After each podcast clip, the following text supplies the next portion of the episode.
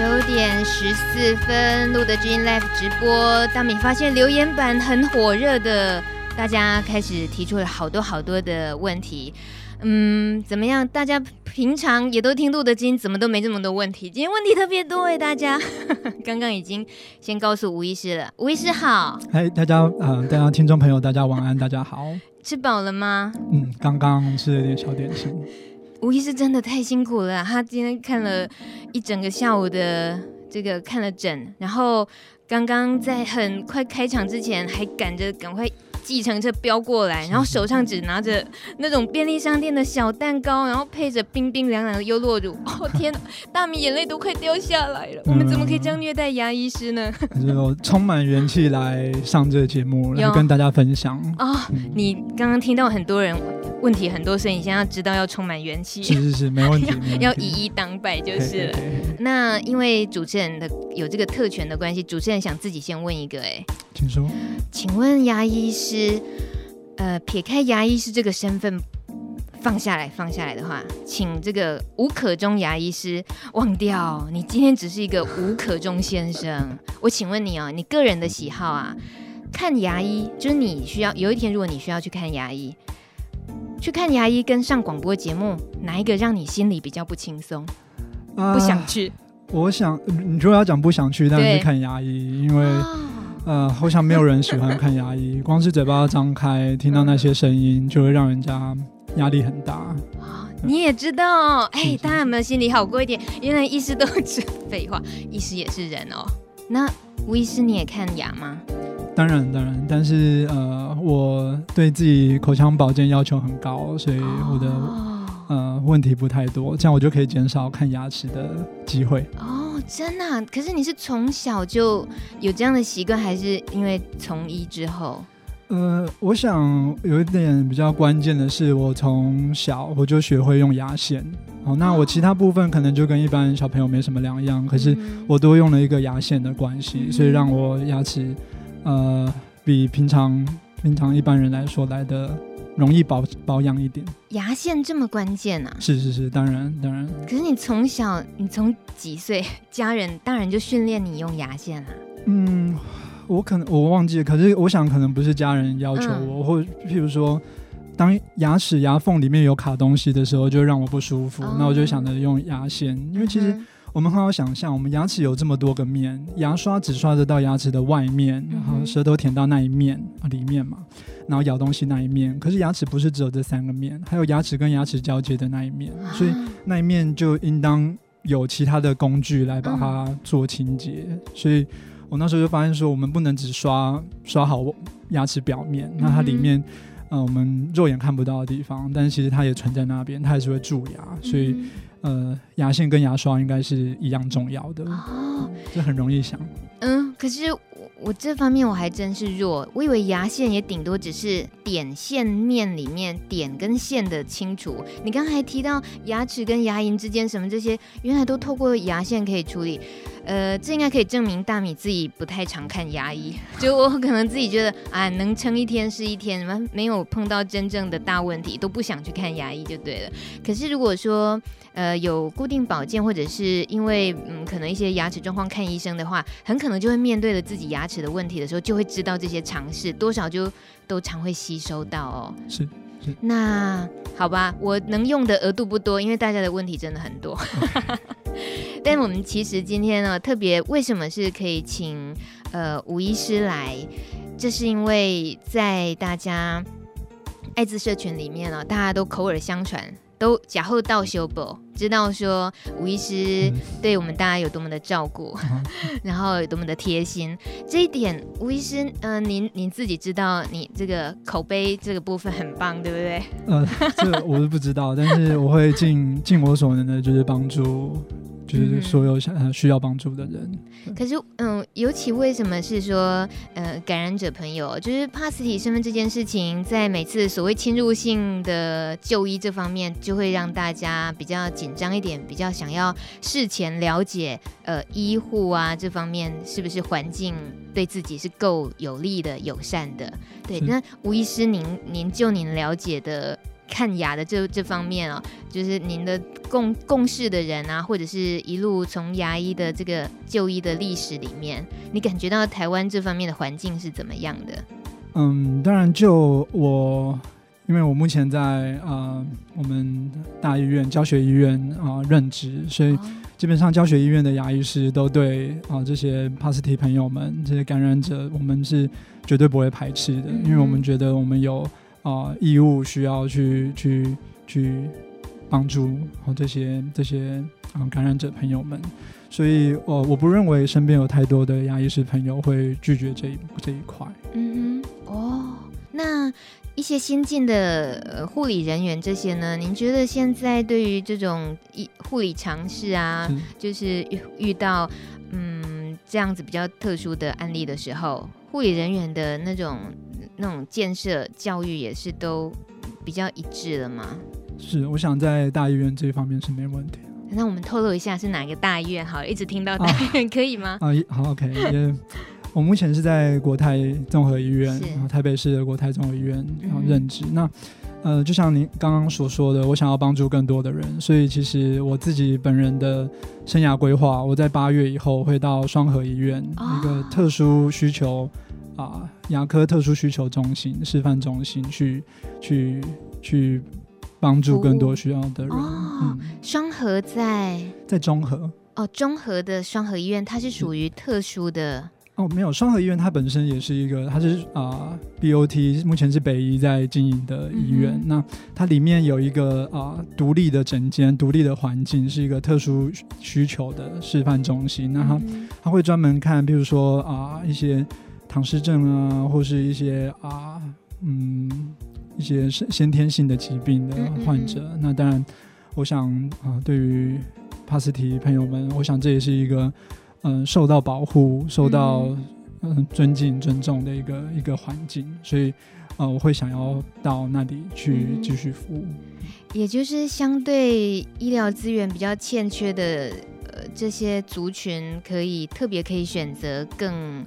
更让人安心的环境是是，像这个地方，嗯，双和医院他们已经做了蛮多年的，嗯、那他们的成效也都是有目共睹。那您到呃八月到双和这件事情，当然这是一个新闻了。那我们现在知道了，但呃以普遍的就医的环境来讲的话，呃以。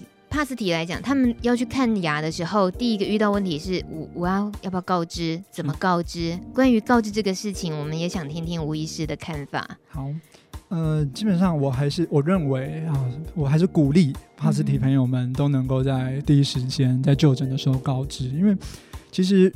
呃，让我们知道说您有感染的现象，其实同时我们可以给给予这些感染者朋友们更多的保障。好，比如说有些感染者朋友他的抵抗力比较差，那我们可能在做一些呃比较侵入性的治疗前，会有一些预防性的投药，或是一些啊、我们用漱口水去漱口，让减少这些细菌感染的可能，或者说。对于这些感染者，我们能够掌握口腔里面是不是有一些啊、呃、一些征兆出现，那是不是啊、呃、会提醒我们应该及早的介入去治疗？那总而言之，如果啊越早让我们知道的话，我们可以为这些感染者朋友们做一个比较适合的一个治疗计划，而不是当呃治疗。走到一半的过程中，然后突然发现，那有时候在牙科治疗中，它是侵入性的，它是不可逆的，那这时候就会变得很麻烦。那我想，对于啊嗯病人们，就是病患，也不是一件好事。嗯哼。可是你的个人经验里面，遇到能够在第一时间就告知的这个几率，呃，在在我目前的经验当中是啊算就是比例是高的。那基本上，我也觉得这些会啊、呃、勇敢的啊跟我直接这样说的病人，直来直往的病人朋友们，我都会给予更多的照顾，因为这这这本来就是应该做的。嗯、那相对的，如果说啊、呃、有些我们因为其实口内征兆是蛮明显的，对于一些比较呃开始发病的呃病患的话，那。这时候我们可能心中有所猜测，那又不好意跟病人沟通的话，这样子其实中间周旋对对治疗不是个好事。嗯，但嗯、呃，如果已经虽然说已经到治疗，当然是要很严肃认真看待。但是我只是很简单的去洗洗牙呢，这个要不要讲？好，因为大家可能会觉得洗牙是一件啊、呃、很简单的事情，或者说啊、呃、有些人洗牙等于刷牙，但其实显然不是。洗牙是一个算侵入性的一个治疗，因为我们的洗牙机头会到啊、呃、下牙龈部，然、呃、后会引发一些出血的情况，所以。当然，呃，如果可以的话，我还是鼓励说明，因为在洗牙这个会出血的这症状之前，然后我还是会建议病人就有一个预防性的一个漱口、漱口水等等的使用，嗯、这样子对于呃洗牙之后的感染机会是大幅减少的，就算就连洗牙也一样。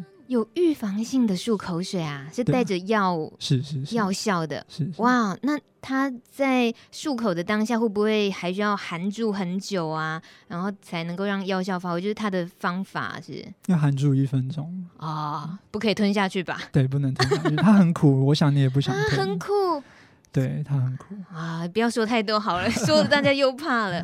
但是，是保护的，对对对，但这是保护。那这一个回答刚好也回答了第七个留言困扰他说的，他说：“那去洗牙要不要跟医生说我感染了、啊？很担心被告。”嗯，他怎么会？他怎么会担心被告？对啊，你觉得？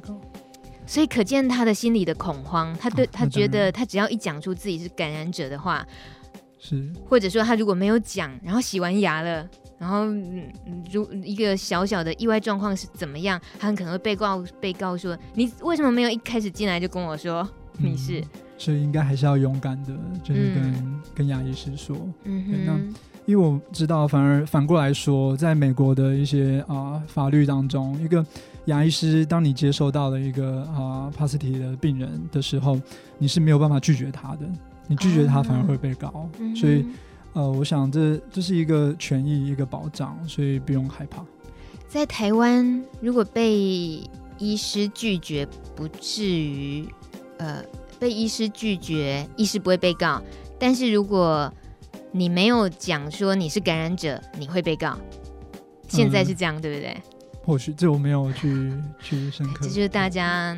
大家会爱的 的地方，但是好，我们还是先看真正问题来了该怎么解决是比较重要的。有一位呃二号留言，他说感染者可以矫正牙齿，例如拔牙或是全口矫正吗？会不会比较容易感染啊？有没有什么要注意的？OK，嗯，当然我们呃如果可以的话，我们可以先测一下他目前的免疫情况。免疫情况是是，我们从血液方面我们可以看到一些数值。哦。那如果是一个稳定的阶段的话，当然矫正是没有问题的，然后拔牙也是没有问题。嗯、那你说感不感染的问题？那其实一般正常健康的人也是有感染的风险，所以这就是一般牙科一些感控，比如说器械要干净，然后呃要尽量嗯拔完牙以后要多休息等等。我想就跟一般正常人一样，嗯、就是。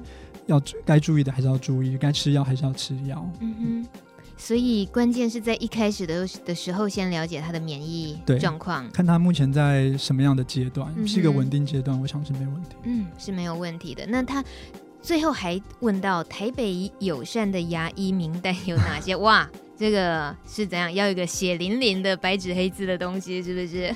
这个。我我猜吴医师可能有点为难。目前是没有官方正式的一个友善名单。谁会出现这种名单？我就是得罪人吗？可能就等路德协会如果有更多的牙医师、嗯嗯、跟你们接洽，那可以稍微整理一下资料，可以帮助这些帕斯蒂朋友。但我们刚刚也听了吴医师说，其实都蛮友善的啦。就是就您自己认识的牙医圈里面，是，是当然，是吗？当然，我我我在呃，我看着吴医师的眼睛，他讲当然就是真的，大家不要怀疑，可以放心的。这个牙齿痛还是得得看医生。嗯、呃，牙齿痛不是病，痛来要人命，不对，这句不成立。牙齿痛就是就就是一种生病了，对不对？是啊。那。那种忍着忍着，那是那是会有什么不应该的？你觉得那很很危险吗？当然，我们呃，一旦牙齿痛，它就是有原因的。那这个原因并不会因为你忍着呃消除，相反的，牙齿痛大部分这些蛀牙，好，它只会越来越恶化，啊，那对呃这蛀牙越来越深，那可能就是呃感染的越来越深，嗯、那对于你全身性的一个侵犯，嗯、对你全身性的这个风险就会增加，所以我们还是会建议。一开始有不对劲的时候，就我们早一点把它停下来，这样会比较好，嗯、因为这是没有办法单靠时间去自动痊愈的。嗯，再来看看这个四号留言 S，他说他有牙周病，而且在做 C 肝和 HIV 的治疗，但是靠着每周洗牙就能解决牙周病问题吗？他的牙龈不断萎缩中，他想请问吴医师。OK。嗯，第一，我不会建议病人任何的一个病人每周洗牙啊，嗯，因为洗牙是一个我刚刚说是一个侵入性的一个一个一个医疗行为。那呃，我们在意的应该是每天的刷牙是不是有确实，或是我刚刚一开始节目一开始就说我用牙线，或者是不是有确实在在做清洁，因为。自己在家里的清洁远比你去啊牙医师那边让他洗牙去做清洁来的重要。你自己清洁是一辈子的，你不可能每一周去牙医师洗牙洗一辈子。嗯、哦，可是你可以有一个良好正确的刷牙习惯，用牙线习惯一辈子。所以我会建议他用正确的清洁方式把它控制下来。这就是我们可以嗯、呃、慢慢透露的关于今天的主题海报，大家看到了，小小步骤许你一个百万微笑。请问吴医师有没有看到这张您的专属海报？啊，有的。这句 slogan 呢是我们的前主播志浩主播想出来的，好好厉害呀、啊！我就是在想啊，什么小小步骤就能够得到一个百万微笑，有这么好吗？嗯，我们请吴医师解答，有没有可能真的？我所谓先说百万微笑好了啦，百万微笑应该指的是一口美丽的牙齿。是啊，因为有些人就算花了百万，想要有一个很漂亮的笑容，可是也不一定可以达成。嗯哼，那你有一些小小的动作，譬如说刷牙用牙线，这很简单，我们从小就会的东西。不会啊，长大了才才会。嗯，应该要从小就会的。对，应该要去把它学好。然后不管是请教牙医师，或我们现在上网去查资料，怎么样是正确的？那你把这些举动，这是你自己可以掌握的部分嘛？你把它掌握好了，那你就可以省下很多去看牙齿、做牙齿的钱。那这是一辈子受用的。嗯。哎那小小步骤其实对于吴医师来讲，您其实一再重复的就是牙线是最根本的，是吗？是，牙线跟牙刷是一样重要的，这是口腔维持口腔健康的根本。牙线跟牙刷一样重要，那我没有牙线，我都只用电动牙刷，哎，可以吗？我还是会建议，嗯，因为我刚刚说了，我们牙齿还有牙齿跟牙齿交接的面，嗯、那电动牙刷不管它刷头多小，它刷毛多细，嗯、它也没有办法啊完整的伸进去，我们必须靠牙线去清。嗯、那牙线刚刚说不是一个点，不是一个线，它是一个面，它必须要是贴着牙齿表面去刮刮那个面，啊、把它、嗯、把它刮干净，跟我们牙刷去刷牙齿表面一样，我们用牙线去刮牙齿表面。我觉得。我我就是我得承认我是不会用牙线的，就你刚刚讲面的那个那个部分的操作，我是完全不会的。看来是需要好好学学了。呃，还有一位朋友五号留言，他说他只是路过，他的昵称叫路过，是要我们轻松看待你的问题的意思吗？嗯、呃，你的问题很棒哦。你说很多友善医师私下都很愿意帮感染者看牙看牙。但是呢，是不能公开这个牙医名字的，因为怕影响了其他的病患，怕其他病患知道了，影响了生意或或什么的。所以想要知道这么年轻的吴医师，你难道不担心吗？我想，呃，没有这个问题的原因，是因为我们医院本身有很完整的感控的一个 SOP，嗯，就是我看完一位感染者朋友，那我在看下一位。啊，我的病人之前我们有做一定的消毒程序，嗯、那我们所有接触过的器械也去做啊正确的消毒。那这样子对于我下一位病人他的风险，我们尽量降为零。那如果如果这样子，我的病人都相信我，相信我们医院，相信我们在做的这些感控的措施，那我想他不会因为我看帕斯提朋友的关系，然后就、嗯、就不来。对啊，这个。如果说有一个人他只特别担心说，哇，吴医师他有看帕斯提啊，那我不要找吴医师，那这个逻辑很奇怪。你可以问他，嗯，那别的医师他有看 B 肝的跟 C 肝的那样子的牙医，你也都不去看吗？那你可能就没牙医可以看了，对不对？没错。好，那个大家在听吴医师的这些叮咛的啊，呃，很重要的提醒的时候，也稍微消化一下，然后也好好考虑一下牙线是不是该好好学了，这是大米自己要面对的啦。那我们听我我说今天我都挑了一些呃看牙的时候适合听的歌，请问吴医师，你的病患啊在被你看牙的时候，有没有很多都是带着 Walkman 听音乐的？嗯，可以吗？我基本上我不让他们一边听音乐一边看牙。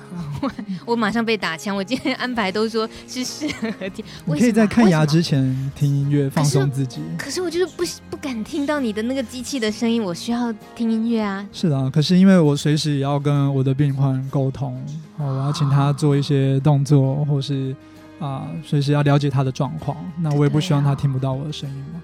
对哦，医生要讲的话，对我们来讲是更重要的，怎么可以不听？OK，那大米今天推荐的歌，大家就是看牙之前听，跟看牙之后抚慰心灵听。好，接下来这首歌呢，我觉得选它是它的目的是呢，我们如果要呃要让自己放轻松，避免害怕的一个办法，就是转移注意力嘛，对不对？这首歌是一个德国音乐家哦，不过他唱中文。所以呢，你要是能够听得懂他的歌词，那是不容易的。这是很好转移注意力的方式。这位德国的音乐家叫麦斯米兰·海克，长得很浪漫诗意，带了一点颓废感。这首歌叫《你可不可以》。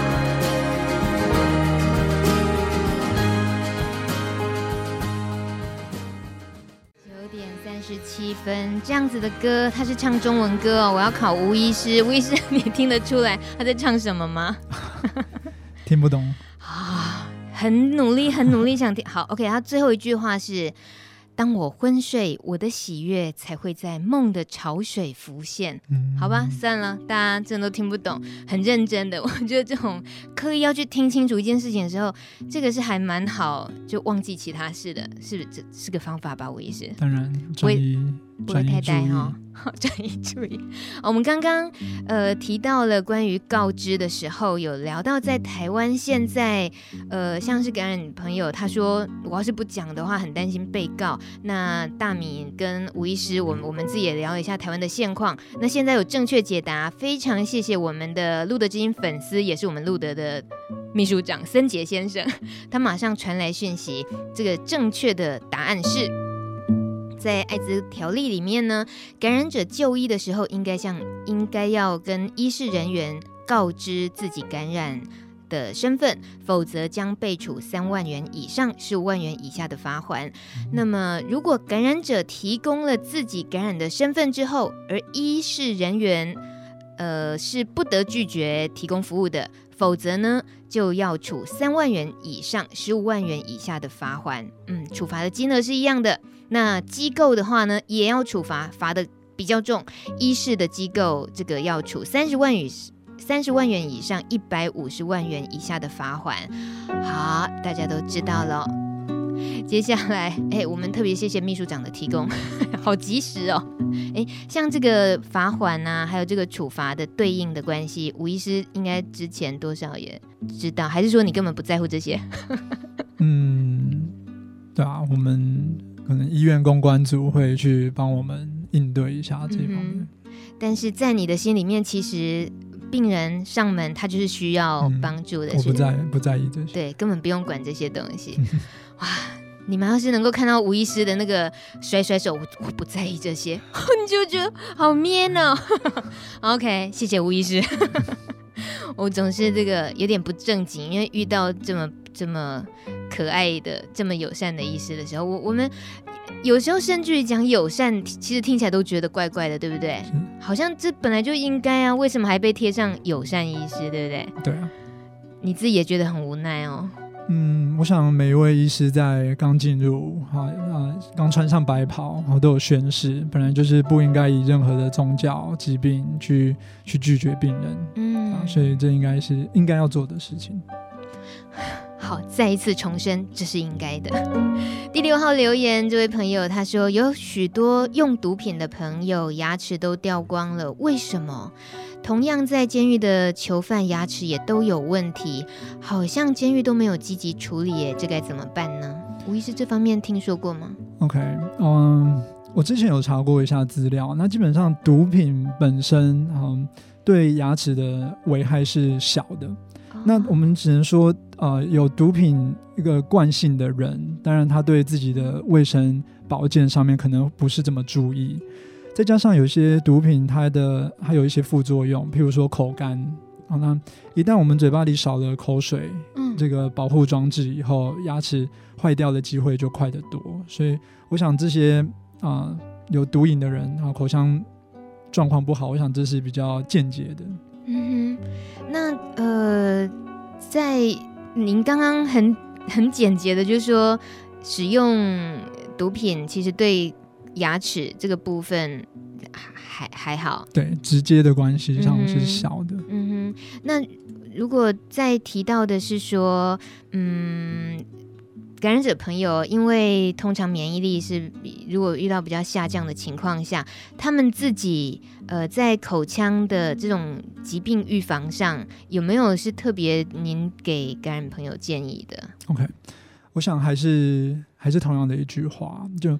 我对我的所有病人口腔卫生要求都非常的高，嗯，嗯，意思就是，我刚刚也不厌其烦在说了，刷牙用牙线。如果你没有办法把你的这部分做好的话，那其实你没有办法希望一个医生来代替你做你原本应该有要有的责任嘛，嗯，对不对？所以自己的部分应该要做好。那其他真的因为啊，呃，就是啊，譬如说口水分泌量变少，好，或者说一些。一些人他啊、呃，一些服用这些抗呃抗感染的药物，好所造成的一些后遗症，然后造成口腔呃蛀牙率变高啊等等，那那些部分啊、呃、真的没有办法控制的，由我们来去去协助。嗯，这倒是顺便可以回复十一号留言，他说他就是服用艾滋药物之后，常常觉得口干，他在想这是不是副作用，需不需要治疗？没错，常常呃，蛮多药物的副作用都是口干，那所以你特别需要多喝水，嗯，多多漱口。漱口啊？对啊，漱口可以治疗口干啊？当然不能治疗，但是它至少它让你感觉舒服一点。那呃，或者说我们吃一些一些药物，像，增进分泌口水的药物，嗯，或者有些人用人工唾液等等，嗯，那因人而异，我们应应该要去看你比较适合哪一种。嗯，所以听起来口干就是比较属于只是状况，还不至于到要用治疗这么严肃看待吧？嗯，其实有些人口干还是会真的很不舒服，嗯、或者说对他口腔的危害真的很大，嗯、有需要到介介入的情况。嗯嗯嗯嗯。那您刚刚提到的这个漱口水啊，嗯，在您这个严格的那种牙齿保护的。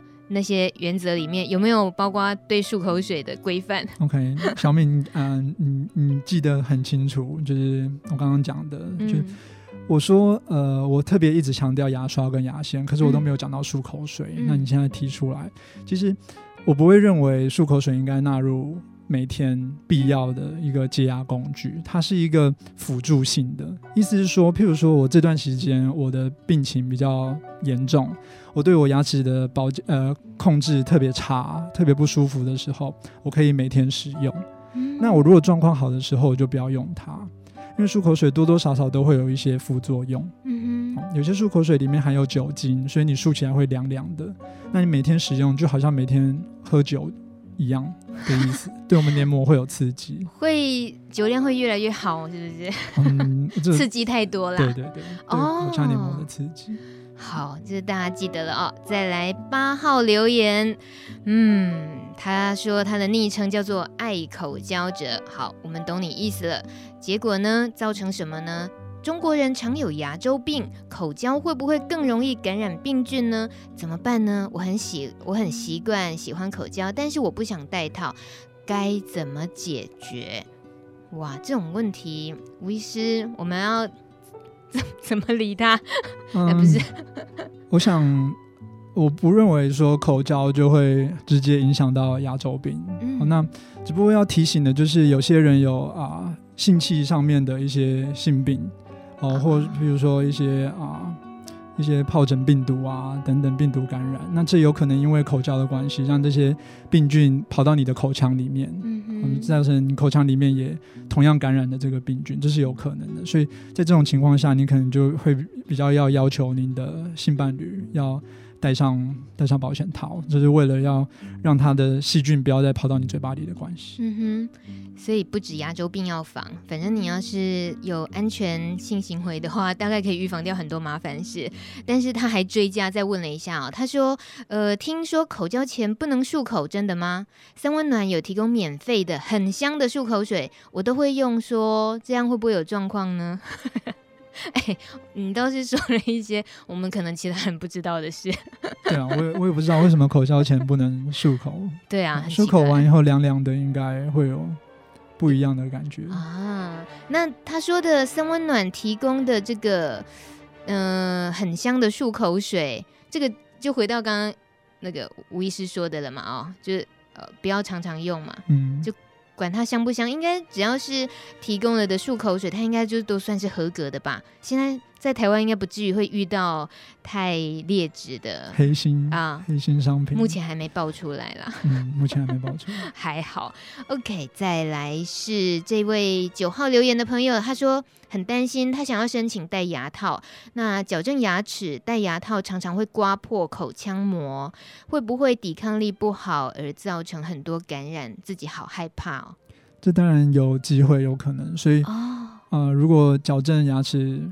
真的会有刮破情况的话，就啊、呃、用个蜡粘蜡，嗯，嗯，放在粘在矫正器上，这样就可以想象它就变比较光滑，哦，这样就不会就等于不上蜡了。对，不是直接你的矫正器去碰到你的啊、呃、你的脸颊，嗯、碰到你的嘴唇。可是这个上蜡的动作是也是牙医师那边做牙套的时候就可以帮忙处理的吗？我们会给病人蜡回家自己用，它是一个粘蜡，啊、嗯，嗯，粘上去，呃，矫正器上面、嗯、之后还可以拆得下来，要常常拆卸吗？对，可能几天以后它掉了，因为你刷牙它会被刷掉，那之后再换新的粘上去，嗯、去减少你口腔口腔里面被刮伤的机会。嗯哼，通常大家勤劳吗？处理这件事情？其实我看大部分矫正的病人他。过一阵子以后就习惯了，意思是说，其实并不这么容易会刮伤哦，刮伤口腔黏膜哦，就是自己还是可以克服，不要就减少磨磨磨伤这件事情的。OK，所以担心你可以呃一开始就尝试吴医师的建议，然后慢慢慢慢的，应该自己状况会越来越适应才对。嗯祝你好运喽！现在大家为了要美啊，有时候其实也不只是单纯想要更美而已，可能真的有一点点状况。像吴医师你，你你需要到这种比较大型的动牙齿整形这种手大手术的状机会多吗？嗯，像一般我们会做整形手术的，譬如说后道后道的病人，好、哦，他下巴特别长，所以他会啊把这个下下颚骨。锯断，嗯，然后让他下巴能够退回去，变成我们一般人的这种咬合情况。那这个在我们医院来说，每个礼拜都有这样的病人在做，嗯，嗯，这目前还算蛮普遍的。嗯，这个回到留言板上，大家 哎，你们有些问题，我如果真的说出来，会让吴医师 笑 笑到肚子痛哦。我还是筛选一下好了。OK，好，我要去。我等一下让吴医师自己看留言板，好的，你你们不要乱来。十呃十六十六号，OK，医师您是友善医师，但是我之前告知，结果就有医师教训我，应该去大医院看，主动跟人家说我是感染的身份，好害怕哦。嗯，只能跟你秀秀了，吴医师对不对？我觉得有时候 呃。一个缘分很重要，嗯，就是你跟这位医师有没有缘？那如果没有缘的话，就去找一位有缘的医师。我并不是说我跟每一位病人都很有缘，一定还是会有多多少少遇到问题的时候。嗯哼，这样，所以我相信，当你找到一个有缘的医师，你真的能百分之百相信他的时候，这样才能让你们之间治疗很顺利。嗯，我想这很重要。嗯，再来，嗯。这一位朋友他说：“我和爱人住，有时候他会用我的牙刷，会感染到吗？这个已经是很基本的问题喽。这个跟牙牙医师，这已经不用牙医师回答。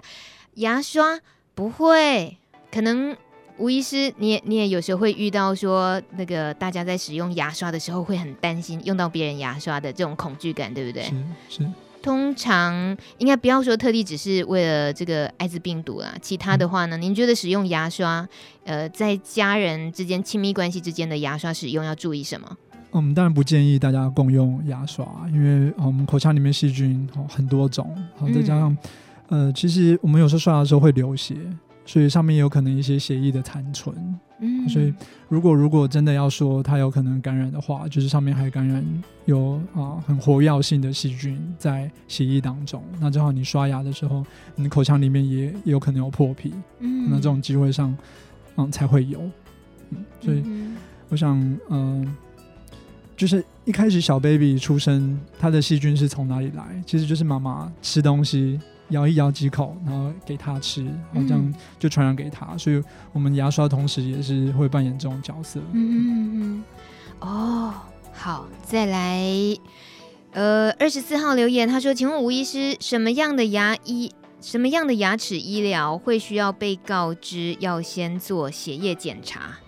他说：“因为像执法会先被医院告知要做血液检查才能进行。”哎，OK，呃，当然。一些比较侵入性的，譬如说拔牙或者做一些手术，嗯，我们这种嗯，对你风险越高的，我们越建议要做血液的检查。那那当然，如果只是一般呃补个蛀牙不会见血，或者说我们只是一个例行性的检查，那可能就不需要。所以那一切以这个治疗的侵入性而定。嗯哼，那请问协议检检查的时候，它就包括到了 HIV 的检验吗？是。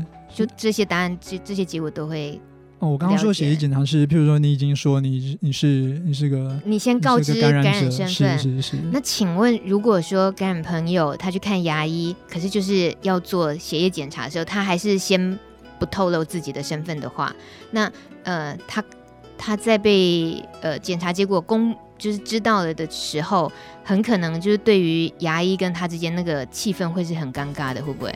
嗯、呃。我想我刚刚不是那个意思，就是我们一般正常的啊、呃、一个病人，如果他完全健康的话，那他做呃这些拔牙治疗，我们并不会特别去帮他做血液检查。可是你如果是一个感染者的身份，你跟牙医师说您已经感染了，嗯、那呃基于保护您的立场，我们先做血液检查，知道您目前的啊、呃、免疫情况到哪边。好，如果免疫情况好，我们再来做这些这些比较侵入性的治疗。如果免疫情况不好，我们就就先就先跳过。嗯，好，所以呃，现在依台湾的法律，我们如果你要测你是不是个感染者的话，这个绝对要先经过病人的同意的。嗯，啊、哦，对对对，检测血液之前，其实还是要经过病人同意的。今天大概能问的还是蛮有限的，但大家已经很异常的热烈，可见大家都很在乎牙齿这件事情。那我我如果现在再继续追问牙医师说，他还没还有没有什么很重要跟我们叮咛？我想他还是讲牙线这件事情，对不对？你猜对了。好啦，我们当然要回馈我们对可爱的吴可中医师的谢意，我们就大家好好的学习，把牙线用好，是把牙齿清洁干净，把牙齿清洁干净。我想再有耐性的医师哦，也也没有办法忍受，就叫你要先。照顾好牙齿的清洁，你老是问我那些最 最最就是都是老问题也，也不是办法，对不对？可能也是你常遇到的哈。嗯、好，但是你很有耐心，我感觉得出来。谢谢吴医师，十点了，那很很开心。如果下一次还还有空的话，嗯，在您百忙之中，还是再麻烦你了。没问题，没问题。谢谢吴医师。本节目由路德协会制作，中华电信协助播出。